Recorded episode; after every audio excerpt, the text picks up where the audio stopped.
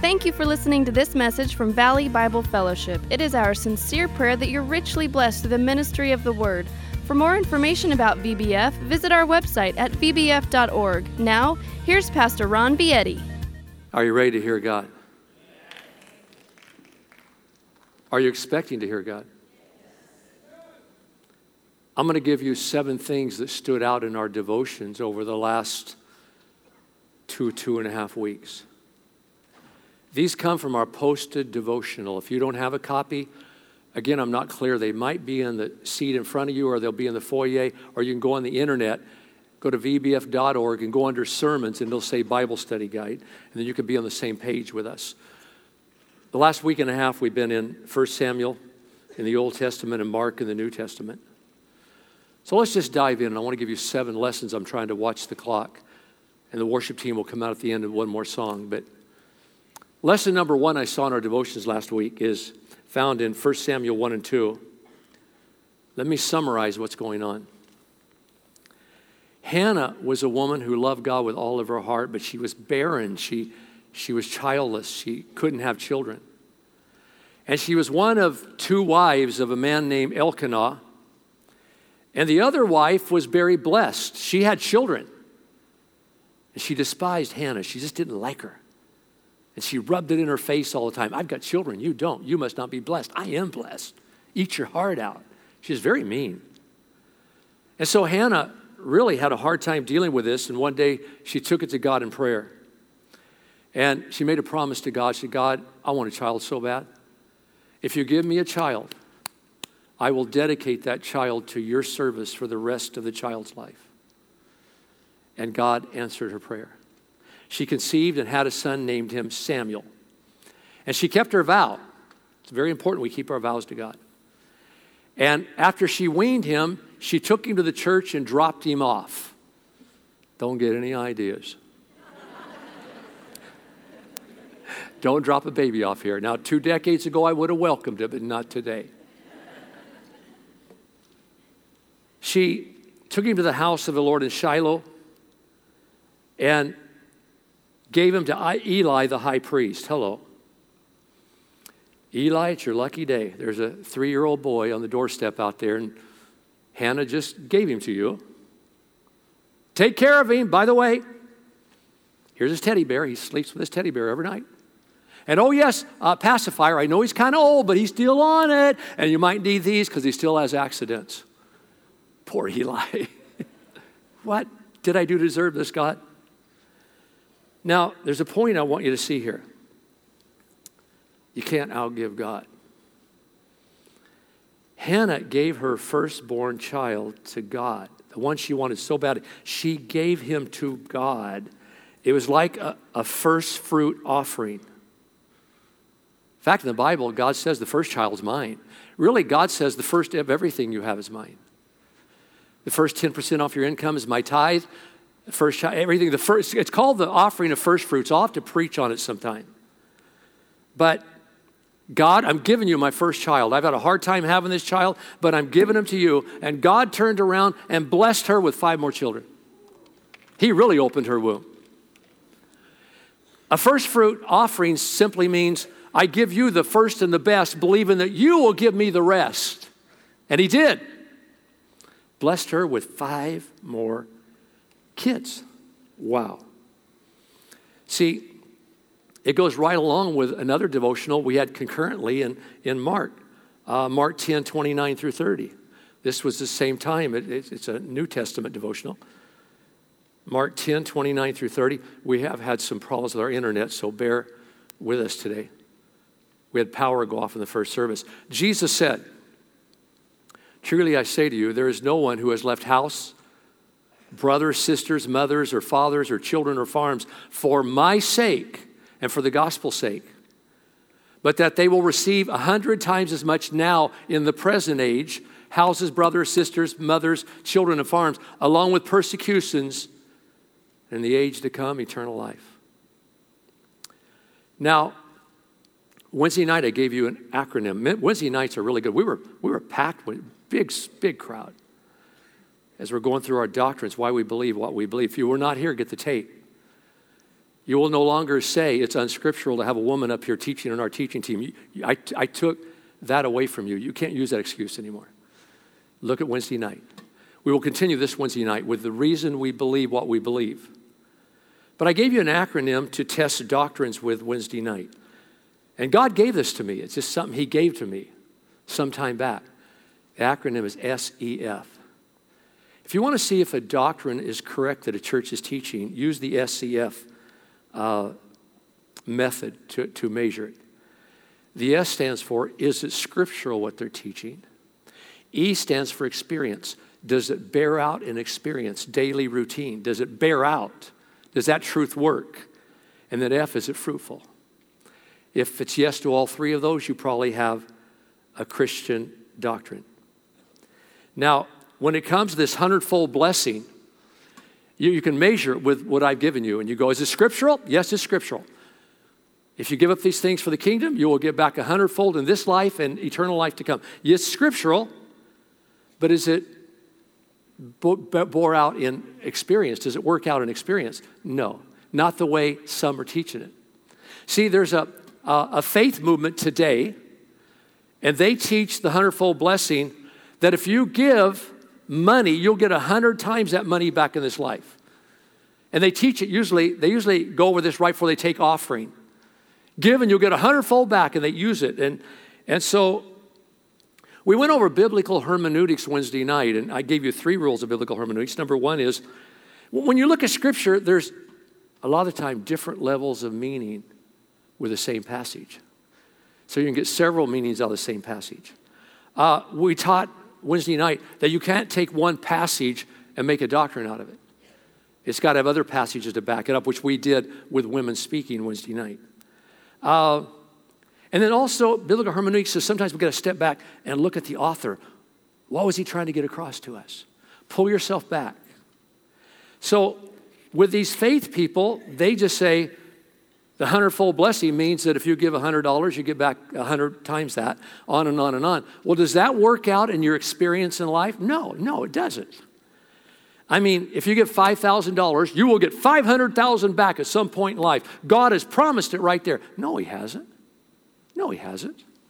I mean, if that's true, that hundredfold blessing, if you take that verse literally, then Hannah should have had 100 kids. No, thank you. Ludicrous.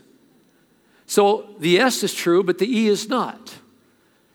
And of course, the F would not be true. It's hyperbole speech right here. What's hyperbole? The definition of that is an exaggeration or claims not meant to be taken literally. Uh, hyperbole, uh, hyperbole. Uh, Jesus spoke that way quite a bit. In one passage, he said, You know what? If your eye offends you, pluck it out. It's better to go through life with one eye than have two eyes and go to hell. Obviously, he didn't mean that literally. I didn't see anybody walking around with an eye plucked out. Uh, I'm so hungry I could eat a horse. Not really. Don't take that literally. Here's a horse. Killed it and brought it to your house. My tooth is killing me. It might hurt, but it's not killing you. He has the brain the size of a pea. Well, now that could be true in some instances. So, the way that a lot of churches teach this, it's not scriptural, but if we step back and frame it and say, okay, now we've proven by SEF that this can't be taken literally here. And we step back and look at it until we frame it. We go, okay, so what was the author trying to tell us? Well, you look back and pray, and he's saying, I'm trying to tell you this that anything that you give up sacrificially for the kingdom of God, I will make it worth the experience. I will bless you for it. You can count on it. I'll bless you in this life, and I'll bless you in the life to come. That's the promise of God. Example, when I first went to the ministry, I had four houses, four homes. I really had one house and a, a triplex. And see, I was young. I was in my 20s, and I thought, I'm going to be a guru here. I'm going to get five houses by the time I'm 30. Then I'm going to take the first one, and I'm going to, I had all this, I had this system planned out. But when I went in the ministry, I had to have the money to live on, so I gave them all to God. And I said, I got to live on something because I only got $650 a month. And I, I gave up my pursuit. I wanted to be a lawyer. That was my goal, and I had to give it up for the kingdom. Uh, I, I had to give up friendships. I, I didn't have to, but I did. I got so busy in the kingdom that I, I, I gave up my friendships. I didn't have any friendships. For decades, I was a loner because I was so busy in the kingdom. But today, because I sacrificed those for God, I have financial security. I'm not rich, but I don't have any financial worries. I have friends. I've got back friends. Doug Lohman, Dwayne Johnson, Mike Maggard, Tom Touchstone, Randy Garrett, John Tweed, Vince. I mean, I go on. I've got so many friends. God gave them back to me. The ones I, I gave up friends and I got friends back. I've had Tasha Alejandro when she was here. She was like my mom in the faith. Charlie was my brother. Dick uh, Vikstrom was like my father, my, my spiritual father. Alicia, Nikki, all of them are my, Tammy Garrett, they're my, they're my sisters in the Lord. People invite me to their ranches to ride their horses. Uh, people offer their beach houses to me that I could stay at.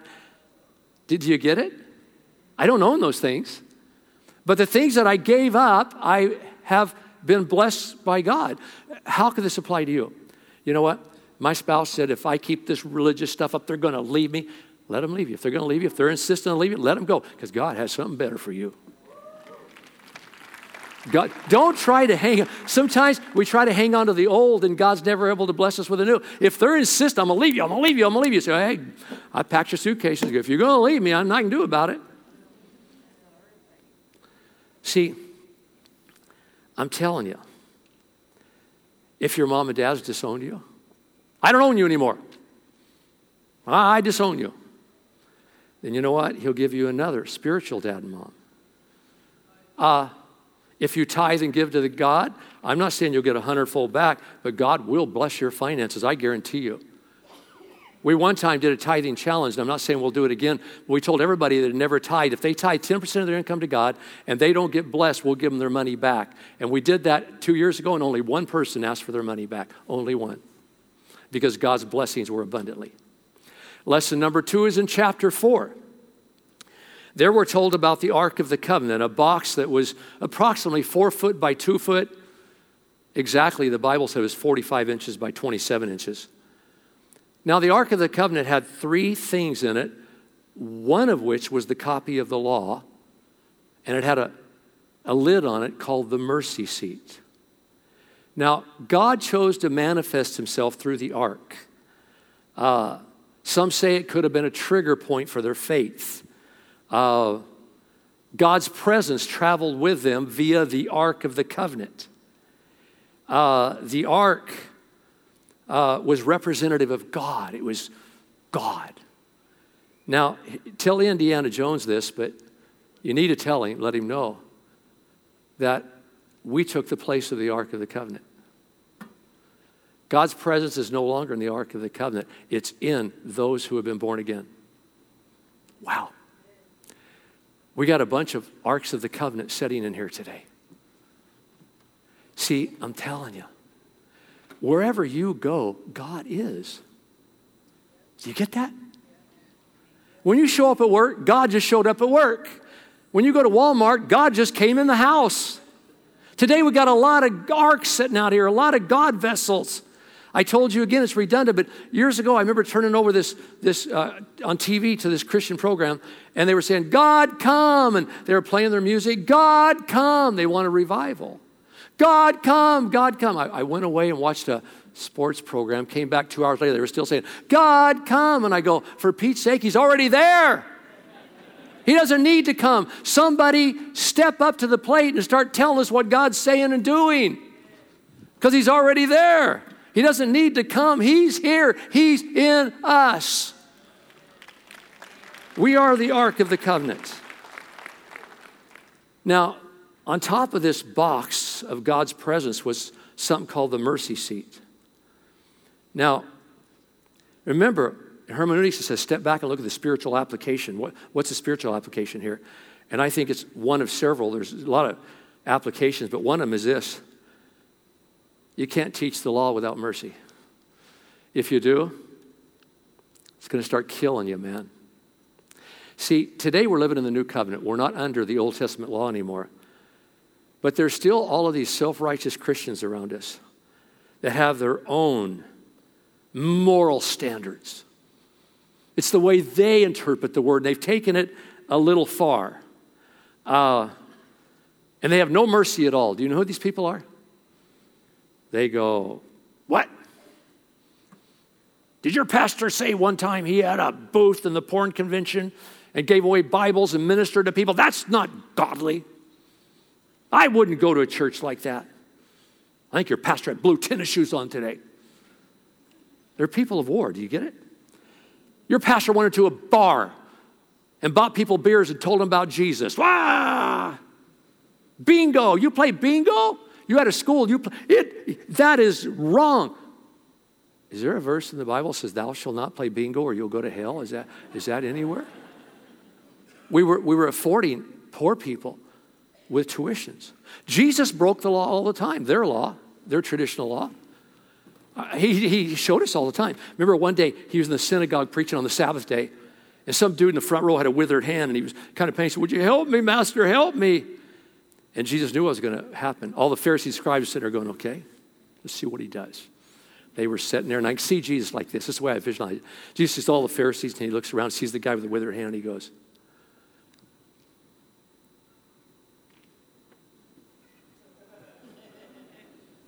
Come here, come here. And he healed him. And they all freaked out. You broke the law, you broke the law. We can't teach the law without mercy. I remember one time, and I've told you this before, but man, it, it branded me. I was 24 years old, 23, I wasn't even saved yet. And my brother invited me to a church in Lamont, and, and me and Debbie went, and I had a long beard. And I was the only one there of 100 people with a beard. And the pastor, somewhere along his sermon, he got off track and he got ticked off, I guess, with me there. And he says, You know what? Beards are wrong, they're ungodly. And he went on a tirade for about 15 minutes how beards were a sign of ungodliness. And he even had the women at one point, If you don't like beards, say amen. They went, Amen. And I'm going, Man, how do I get out of here? Can I crawl under these seats? I'm looking at my brother going, I wished I wouldn't have come. You can't teach the law without mercy. I've had people here come and say, you know what? Pastor, there were some homosexuals sitting in front of me today. You need to preach on this. Give me a break. Please find another church. That's a transgender if I ever saw one, man. Do we allow transgenders there? We allow everybody. Everybody's in need of a Savior. Everybody. These people of war. Women speakers. Uh, we've had people go out of here in Vegas said, I will not be in a church where they allow women speakers. It says right there that a woman shall, shall remain quiet. We talked about that Wednesday night. That is ridiculous. You don't know scripture. The truth will set you free. Nobody can use that on us now. See, Look at Deuteronomy 2 16 through 18, and I'll give you the spiritual application. So it came about when all the men of war had finally cherished from among the people that the Lord spoke to me, saying, Now you can go in the promised land. These people among us today, these Christian people that are so judgmental, if you'll notice, they have no life, no joy, no fruit, no peace. I'm not saying that we should not speak out against sin. We do speak out against sin. And we will always speak out against sins. But judgmental people are some of the most miserable people you'll ever want to meet. God's taking their joy away. Just be careful. This church started, it was birthed out of a little church in Potomac back here. That was before I was called to be a pastor. And uh, those people were so judgmental. They judged everything. They judged long hair. They judged everything. And you know what? I want to tell you, Pastor, I'm a woman I got a husband. And if you allow floozies like that with those short skirts to come into this church, I'm leaving. And I said, You don't have to leave. Just put your husband on a leash and put him over there, okay? If that bothers him that bad, maybe he needs something cast out of him. We got to let sinners get a taste of what's going on here, okay? Don't judge them when they come in the door. Now, if they're here for years, sitting in the front row, then we're going to approach them and say, hey, maybe you shouldn't dress that way anymore. Do, you get the spirit of what I'm saying? Do you get the spirit of what I, I'm trying to say something to you? So they also made the ark a, a, lucky charm, which is not good at all. There are people today think, I have the family Bible on the coffee room table. I have a picture of the, of the, the, the Last Supper, and I got a picture of Jesus. Man, I wear my St. Christopher. Man, I'm in good shape. No, no, you're not. You have to have a personal relationship with Jesus. Lesson three, chapter 9 and 10 in, in 1 Samuel. Saul is chosen by God to be the first king of Israel. Now, in this, this chat, we're given a great example of walking in the Spirit. One day, after God had already made up his mind he was going to make Saul the first king, Kish, the father of Saul, went out and said, hey, I got some lost donkeys. Would you take a servant and go look for them? And so he took his servant and went out looking for his dad's lost donkeys. And they looked and looked and looked, couldn't find the donkeys. And so finally, Saul looked to the servant and said, You know what? We better go home because now dad's going to start worrying about us instead of the donkeys. But the servant spoke up and said, Wait a minute, wait a minute, wait a minute. There's a man of God that lives in the city, and this man is dialed in. Whatever he says happens. He is anointed. And Saul said, Okay, let's go see him. Said, He'll tell us about our journey. Now, I want you to know something that had God not been in that situation, had God not spoken through that servant, Saul wouldn't have went for it, but he was he was in on it because it was the Holy Spirit talking and he was drawing. So, yeah, yeah, let's do it. Otherwise, he would have said no. But see, it was an anointed idea. And so, Saul and the servants, let's go in the city and find this man of God and he'll tell us about our journey. And they get almost in the city and they see some women uh, getting water. And they said, Hey, do you know where the man of God is? We've come here searching for him. We want to talk to him. Oh, yeah, the man of God, if you'll hurry up, he's, he's just ahead of you right now. He's on his way into town. He's, he's doing a service there today. So they get in town, they see this sophisticated guy, and they don't know who he is. And they said, Hey, sir, do you know where the seer is? Now, they use the word seer because he was a prophet. That means he saw stuff in the spirit realm. He saw stuff in the spirit realm that nobody else could see. They said, Do you know where the seer is? And he says, I am the seer.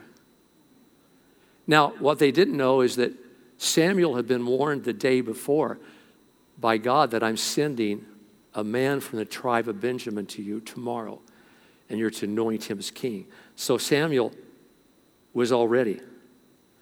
And so, lo and behold, uh, Samuel said, I want you to spend the night with me because I got a lot to say to you. And, and don't worry about the donkeys, they've already been found. They've already been found. Just don't worry about them. But spend the night with me, and I'm going to tell you a bunch of stuff that you need to hear. Now, here's the point the story was never about the donkeys in the first place, it wasn't. They just thought it was about the donkeys. It wasn't. God was using the whole donkey scenario to do something deeper and bigger and fresher.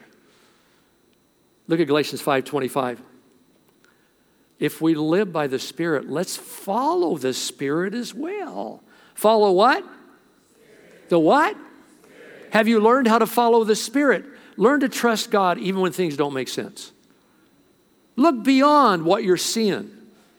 Uh, for example, uh, I went to the hospital years ago and I went to pray for a man who was not receptive to me at all. I say, I come here to pray for you today. He said, I don't need prayer. I don't want prayer. Just go on, leave. You don't need to be here. I said, Well, come all this way. Can I at least pray? Okay, go ahead.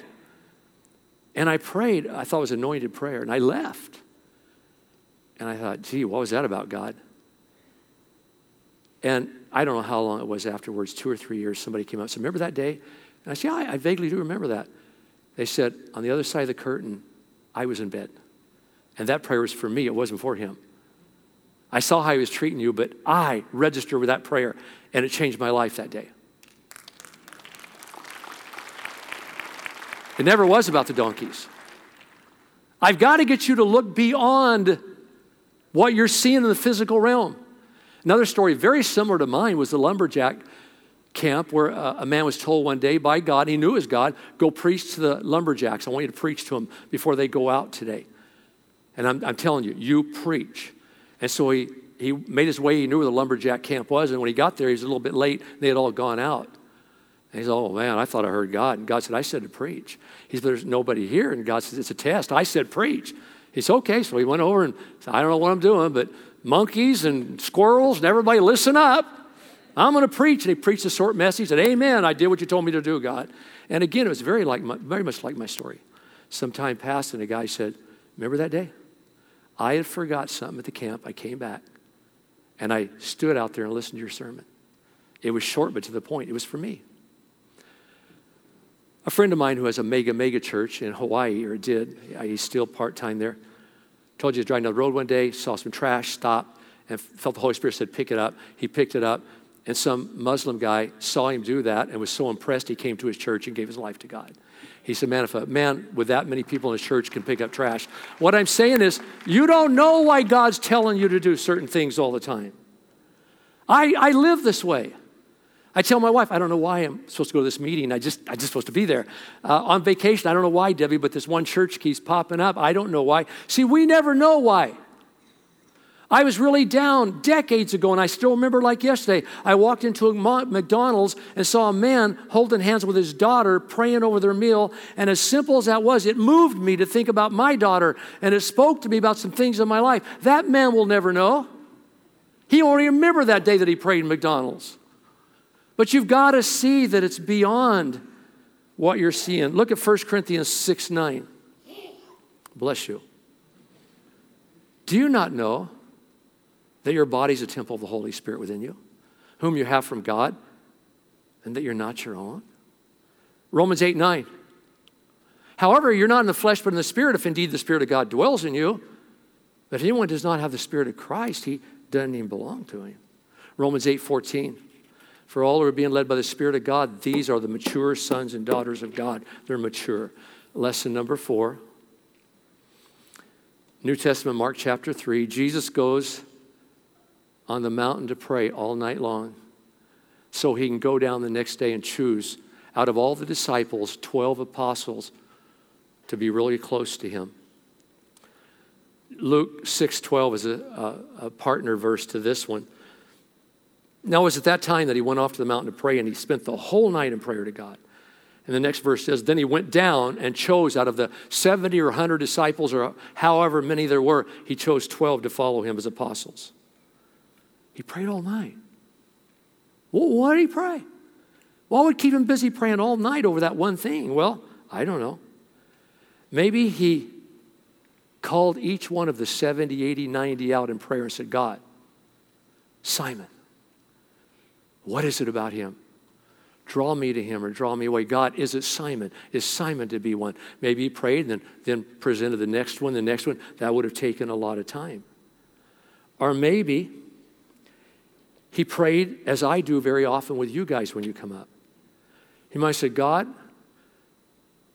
as I'm thinking about these men, I want you to show me things about these men that I never would have seen had I not asked you right now. Very often, when you come up to me for prayer, and I believe in short prayers, you know that, and you have a health problem, you have a relationship problem, or whatever, I will pray a simple prayer. And I'll say, God, starting today, put things in their minds, starting today, that would not have been there had I not prayed just now. Start putting things in their mind that would not have been there had I not prayed this prayer right now. Wow. It's been said that Martin Luther once said, I have too many things to do today, so I'll have to spend three hours in prayer this morning. I'm getting hot, guys. I'm smothering in here.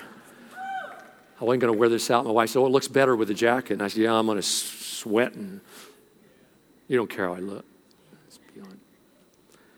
But, but I, I got so many things to do today that I'm about to pray three hours. You say, Does that make sense? Oh, perfect sense to me. In prayer, God just might change your heart about some of the things you have to do today that really aren't a necessity, and that could save you two hours right there. Maybe through prayer, God will automatically take care of some things that's on your to do list, and you find out you don't even have to do them because God already took care of them.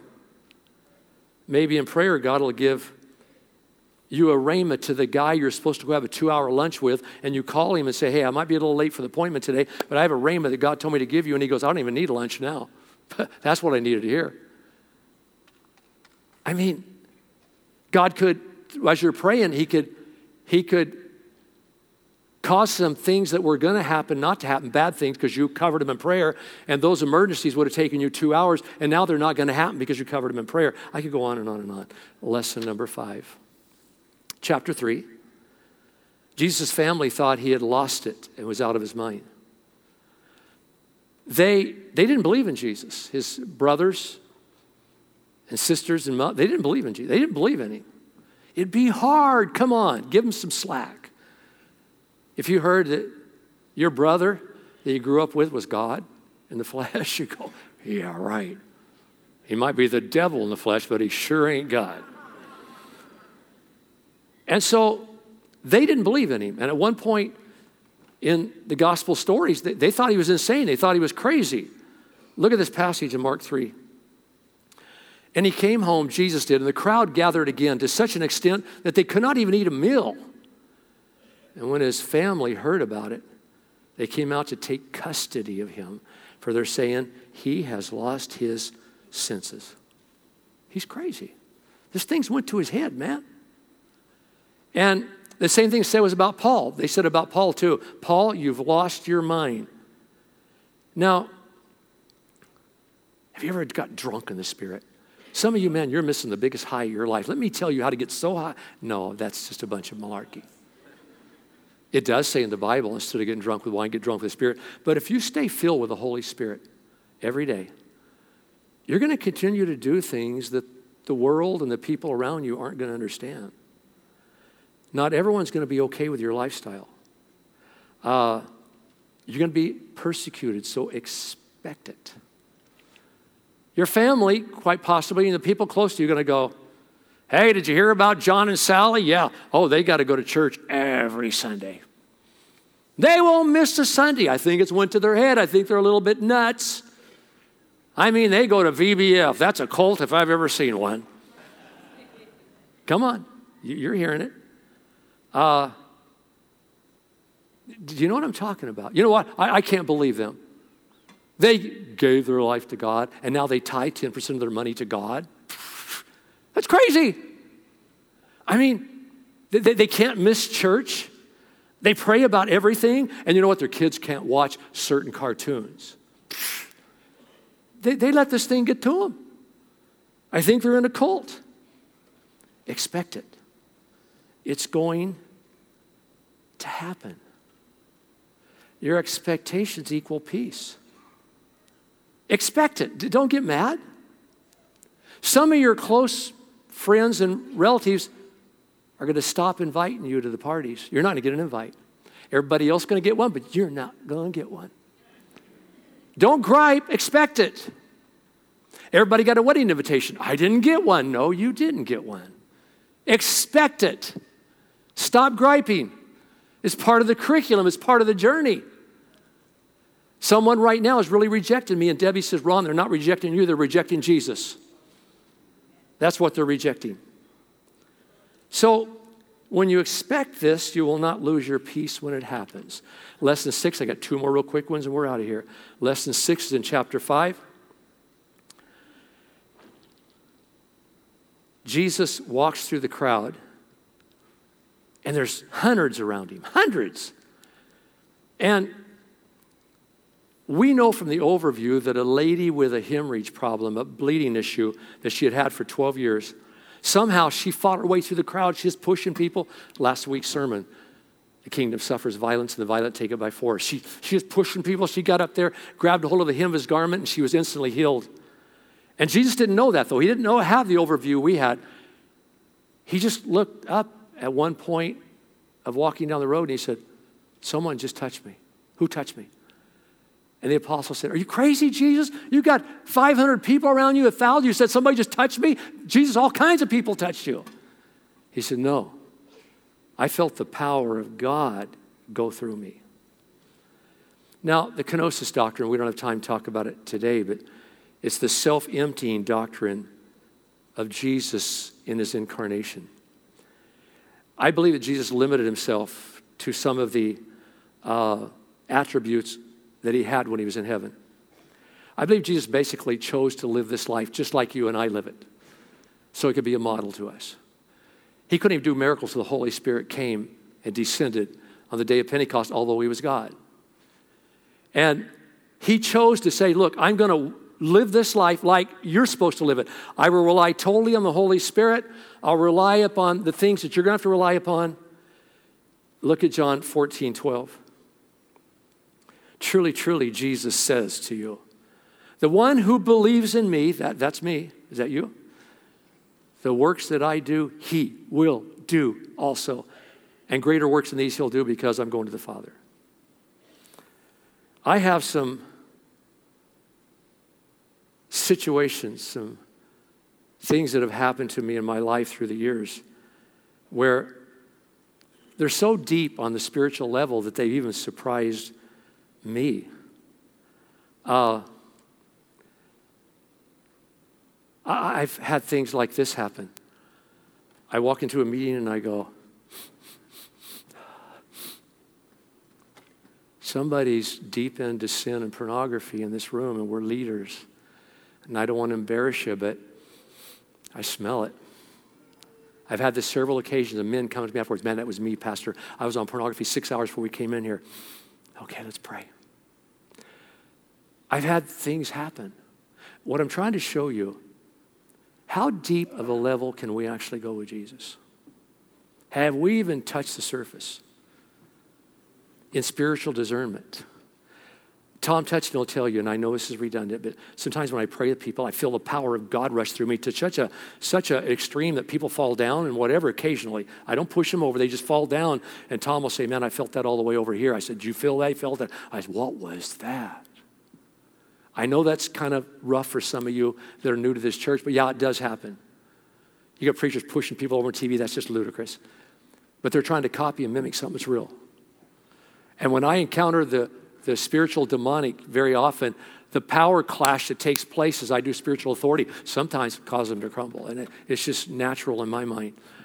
Uh, i was at some friends place if i said their name they now live in north carolina. And one day they called me out their house. They said we've had some weird things happen weird there's off the chart weird. And as i sat there i go you remember that friend that died? You don't have a lot of her belongings in this house do you? Oh we do. We took her belongings.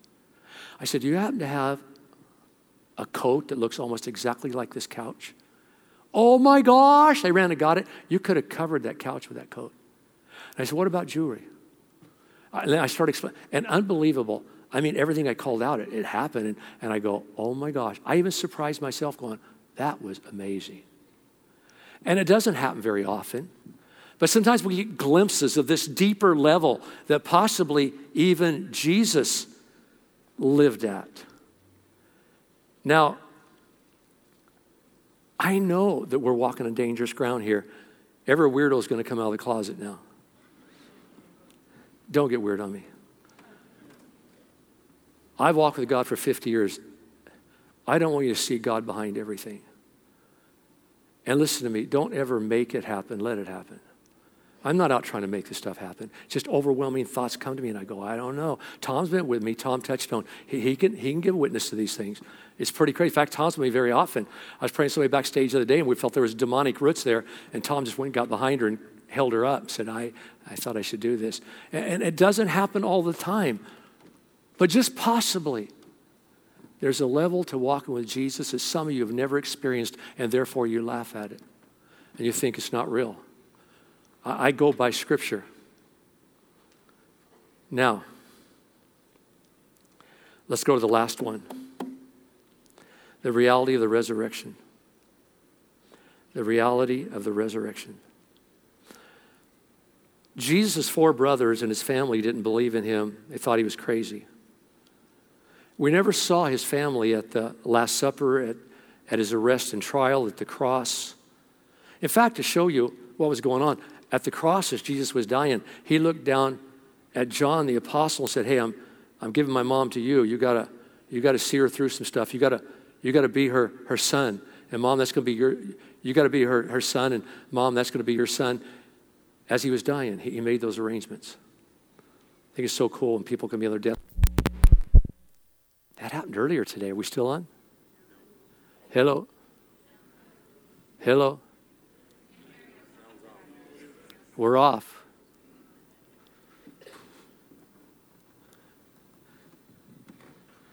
We're almost through it. We're off. Okay, well, I know what I got to do when the power's out. I'm going to talk real loud. Can you all hear me? When his family saw the resurrected Jesus, it's on. Okay.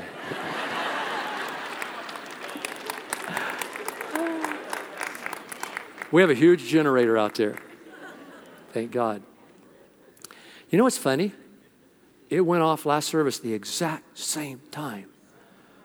Hmm, say hmm.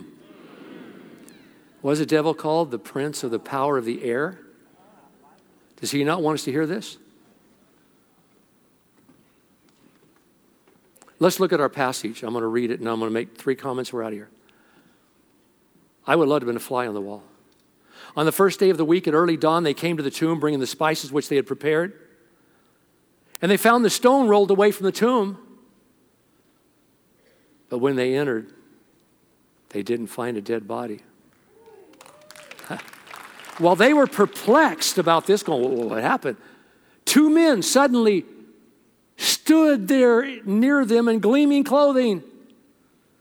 And as the women were terrified and bowed their face to the ground, the men said to them, Why are you seeking the living one among the dead? He's not here, but he's risen. Remember what he said to you when he was in Galilee? Come on, guys. Saying the Son of Man must be handed over to sinful men and be crucified, and on the third day he will rise from the dead. They remembered his words. And they returned from the tomb. And I bet they were hot footing it. oh my God, oh my God, oh my God. And they went to the leaven. And they said, He's not there. What? He's not there. Two angels appeared. Remember, he said he would raise it. He, I think he's come back from the dead. And so it goes on. They reported it to him. Now, these women were Mary Magdalene, Joanna, Mary, the mother of James. Notice it's women that he gave the message to. Listen to Wednesday night. And also, the other women with him were telling these things to the apostles, and these words appeared to them as nonsense. They, I, this can't be. They didn't believe the women, but nevertheless, Peter got up and ran to the tomb. He was, ah, could it be? Could it be? Could it be? And he looked in and saw the linen wrappings only. And he went away to his home going, Oh my gosh, could it be? Could it be?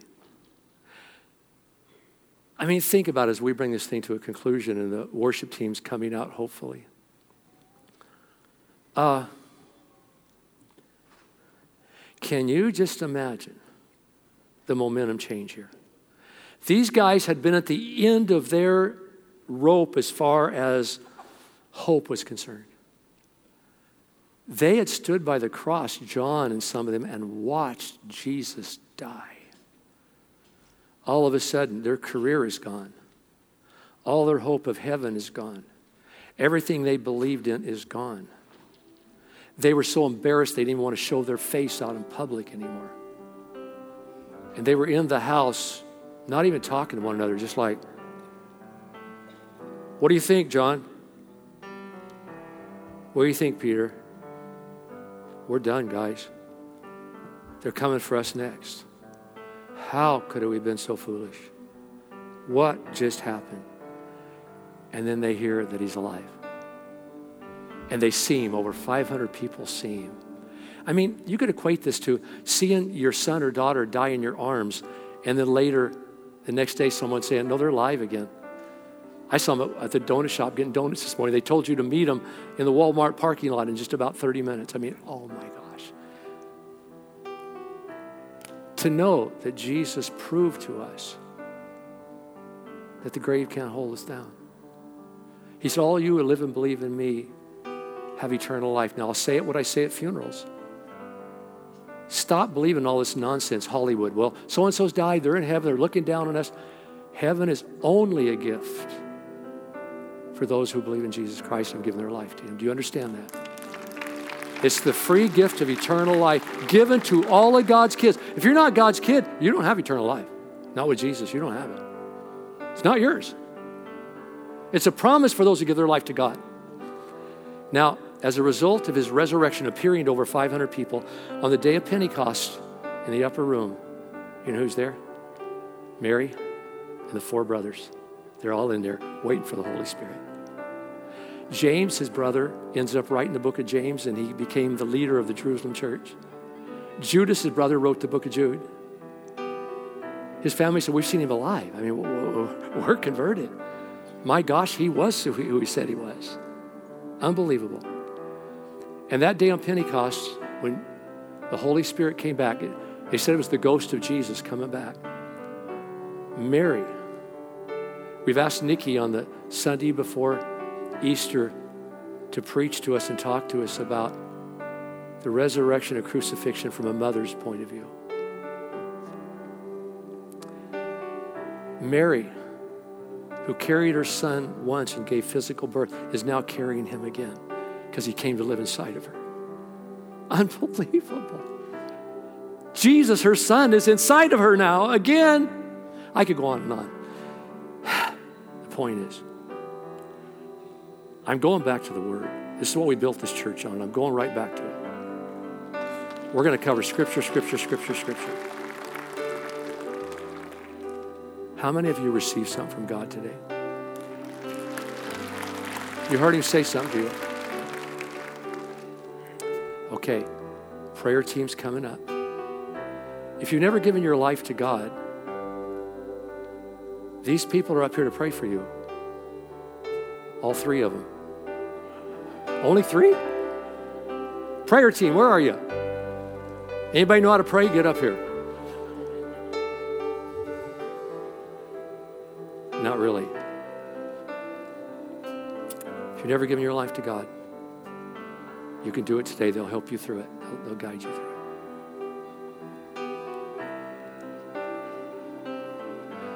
We're going to stand to our feet.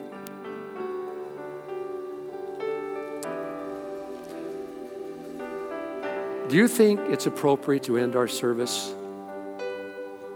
with radical praise to our Father? Hey, listen to me. Next week, I'm not rooting for Taylor Swift. I root for the Niners. I hope they blow them away. I do like Patrick Mahomes, but nevertheless. And next week, we're going to find no problem getting up and going, yeah, okay, oh, go, go, go, go, woo, woo, you know. Like that video I play at Easter very often where people have cell phones, it's about the resurrection of Jesus. There's somebody out hiking, there's somebody at the mall, there's somebody at Walmart, there's somebody in the gym, and, and, and they get a notice that Jesus resurrected, and they go, yes, yes. If you're going to get excited next week about a football game, why can't you get excited about the fact that God has given us eternal life? We'll see our loved ones again. We'll see them again. Don't you think that's worthy of praise? Okay, let's sing this song. Praise the Lord, and you're dismissed. God bless.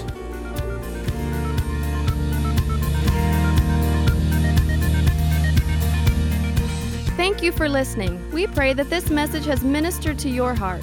If you don't already have a church you call home, we invite you to join us at Valley Bible Fellowship for worship, Bible study, fellowship, and more. We're at 2300 East Brundage Lane in Bakersfield, California, near Mount Vernon and Freeway 58. Reach us by phone at 661 325 2251 or visit our website at vbf.org. Here is our King, here is our love.